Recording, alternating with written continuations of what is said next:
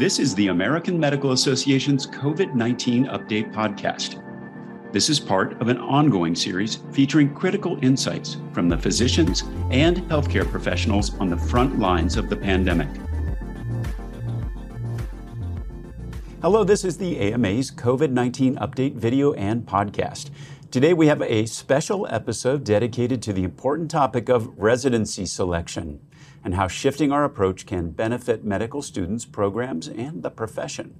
I'm joined today by Dr. Maya Hammoud, an OBGYN professor and associate chair of education at the University of Michigan Medical School in Ann Arbor, Michigan. She's also chief of the school's Division of Women's Health. I'm Todd Unger, AMA's Chief Experience Officer in Chicago. Dr. Hammoud, thanks so much for joining us today. Thank you so much for having me, Todd. Well, let's first start by uh, setting a little context here about the situation as it is right now in regard to the residency process. A lot of students very nervous about that. Some changes this year with uh, pass fail and step one. Let's talk about first what's what needs to be addressed as anyone who is involved in residency selection knows that there's a huge number of applications students apply to too many places program directors receive a lot of applications and it makes it very difficult for them to look through those applications in a holistic way to choose the applicants that are right for them. And we are trying to find solution to actually make this process better for everyone involved. Well let's talk about that solution. You've got uh, a, a, way that you're advocating on that uh, might change that. Tell us why that would be important. Well, traditionally, when residency programs have looked at applicants, they looked at what we call the they call the best applicant, which in uh, many uh, places that meant the best score or the best grades.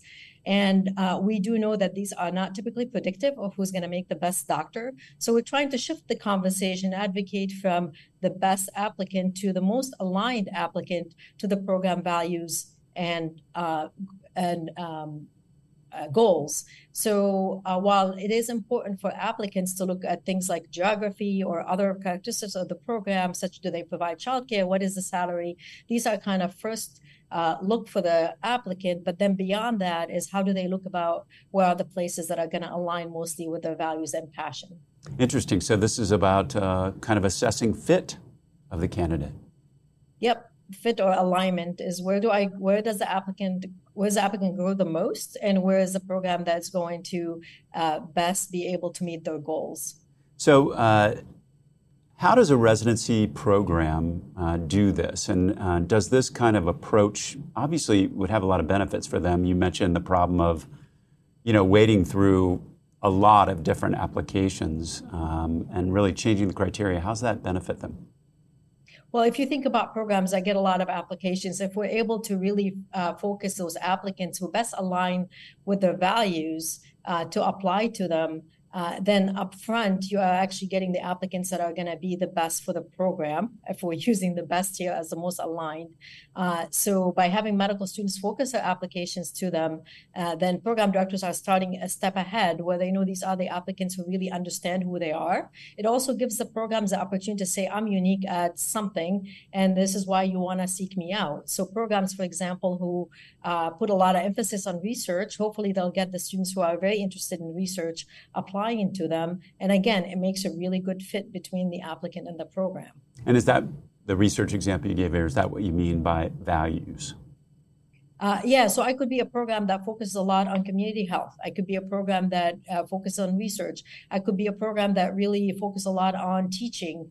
Uh, so it depends what my values are uh, and what kind of residents I want to produce at the end of the day. Because truly any program that uh, resident that applicants go to or students end up at, they're going to get well good training because they are accredited. We know that there is a requirement for the training that they're going to get. So it gets beyond that to what is unique about that place that I'm actually going to find it unique for myself to grow in and uh, make me the best doctor that I I want to be and help me achieve my goals. So let's uh, go to the other side on the student side. I guess there's, I guess, some kind of training or whatever that they want to focus on applying to, say, a lot of different schools. How would a shift toward focusing on alignment benefit them? And you know, what what are the barriers to keep them from doing that? Yeah, I mean, traditionally applicants have looked um, at rankings, US World News Report, they looked at Doximity rankings, they looked at what previous people have said on social media about programs, they've talked to their family members, and uh, again, the applicants try to find the best program. But we do know the best program is not necessarily reflected in those rankings for a particular applicant. And also applicants, because they're worried about, am I gonna be uh, right for this program, they, they apply to a lot of programs. And in this fashion, when the applicant is able to see what programs really align best with what they're trying to accomplish, it makes it easier for them to focus their applications to those programs uh, because they're learning upfront what aligns with my interest, what aligns with my strength, and where is the place that I'm going to grow the best. And that is of great benefit to the applicant. And traditionally, most of the what exists out there in terms of tools has not focused on that piece. It mostly has focused on the traditional metrics that we've talked about, like scores and grades. And this is where applicants have been able to see do the other applic- do the other residents look like me in that place. Now we're trying to take it a step further about the goals and the mission and the values. So that's interesting. So we have a situation basically that's focused on quantity in terms of a number of applications uh, and this kind of metric of the best, uh, which you outline in terms of the kind of criteria that sit underneath something like that. And this has resulted in probably not an ideal situation for either the, the programs or for the students. You mentioned you know, an important aspect of this, which are kind of the tools, the resources, whatever it would take to be able to, let's say, operationalize looking at alignment. Um, one of those is FREIDA, which for those of you who don't know what that is, is the AMA's residency and fellowship database. And interestingly, uh, going to be piloting a new resource in your specialty, OBGYN, to help fill this alignment gap. Tell us how that works. Yeah, we're very excited to be trying this out and piloting in OBGYN. It's called the Alignment Check Index, or we refer to it as the ACI. It was developed in collaboration with the OBGYN specialty and the AMA FREIDA, and we are uh, piloting it in the 2022-2023 application cycle. Um, and uh, the tool uh, will provide an alignment index uh, for the applicant so they can see uh, the list of the programs from most aligned to least aligned uh, based on some information. And we highly encourage applicants to use that in conjunction with all the other tools that have pre existed, such as uh, AMA FREIDA, the AAMC Residency Explorer, the APGO Residency Directory. And you can think of this new tool, the ACI tool, as taking it a step further. It's an, as an additional resource that are really going to help the applicants narrow down where to apply. And also uh, this year, since OBGYN is also doing the program preference uh, signaling, it will help the applicants know where to put their preferences with those signals. We talked about kind of that alignment uh, factor there. What additional factors does the ACI tool take into account?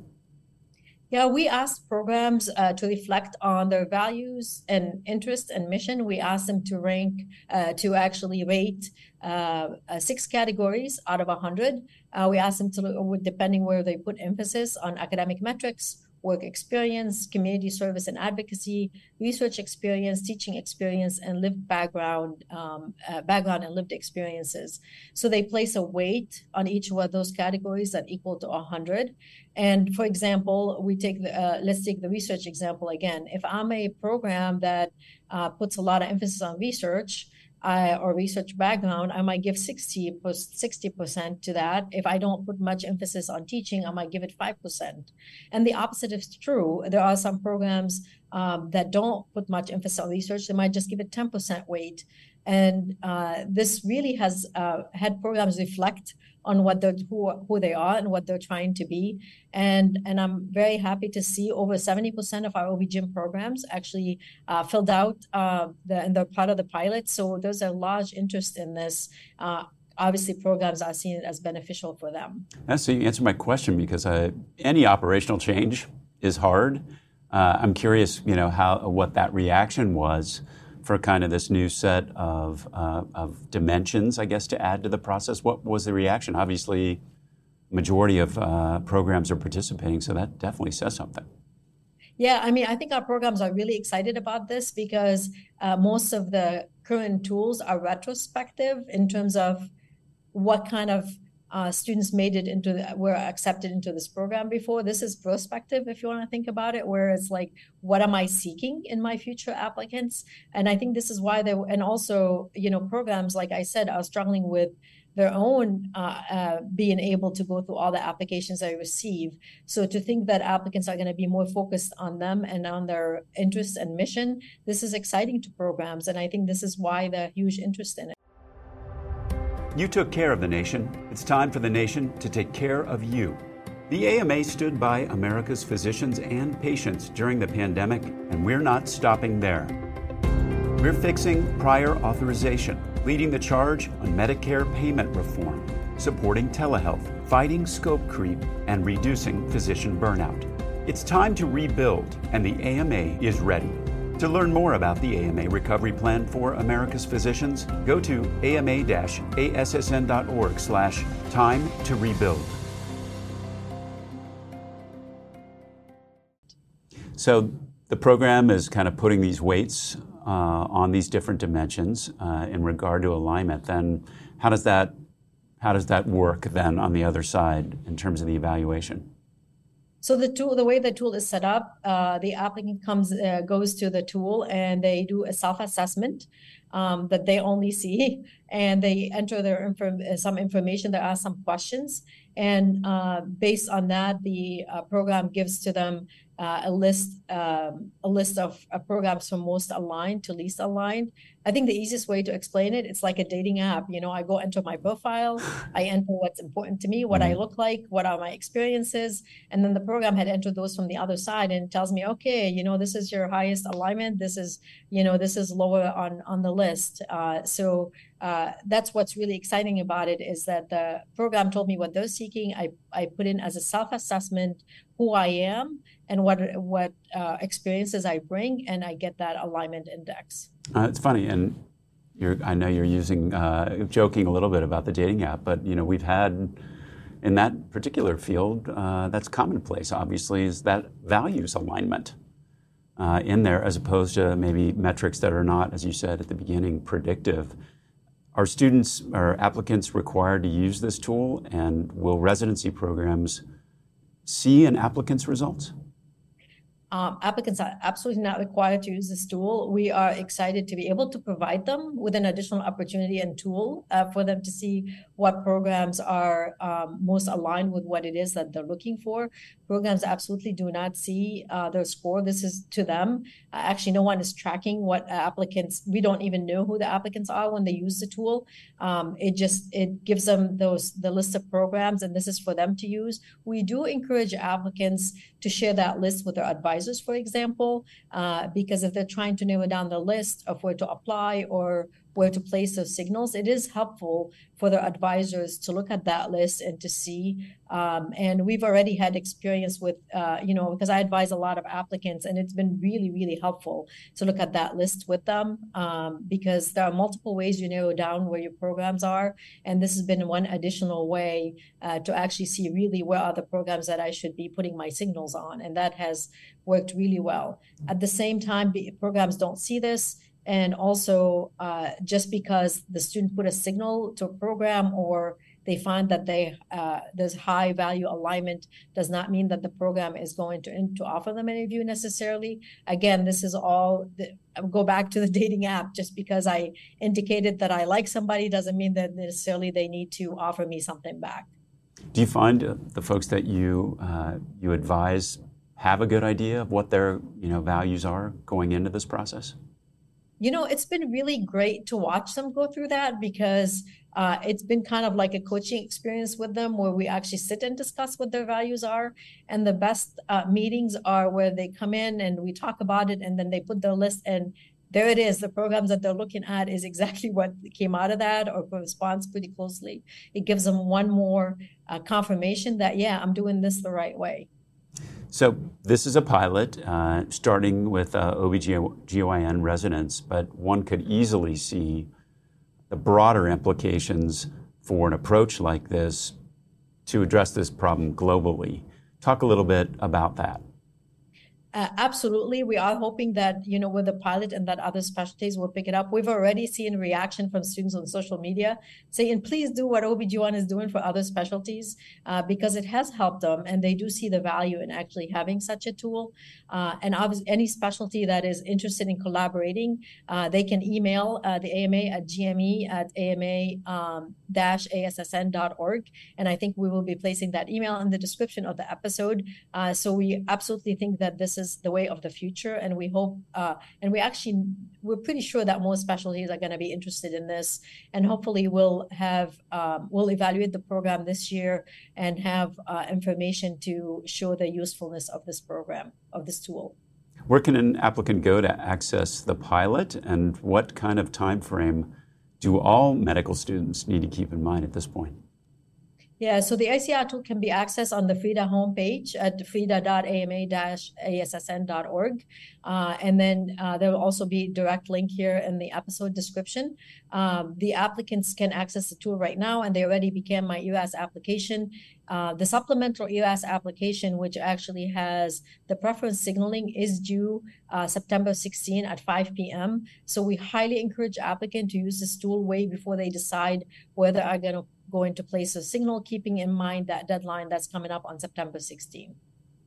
Uh, well, this is a, a, very timely episode. I know there are a lot of concerns among students about this important thing, a lot of work uh, that the AMA has been doing to uh, work on that transition uh, between student and residency. And so it's exciting to see innovation uh, in this process, and we'll look forward to learning more about how this goes. Dr. Hammoud, thanks so much for being here. We'll be back soon with another AMA update.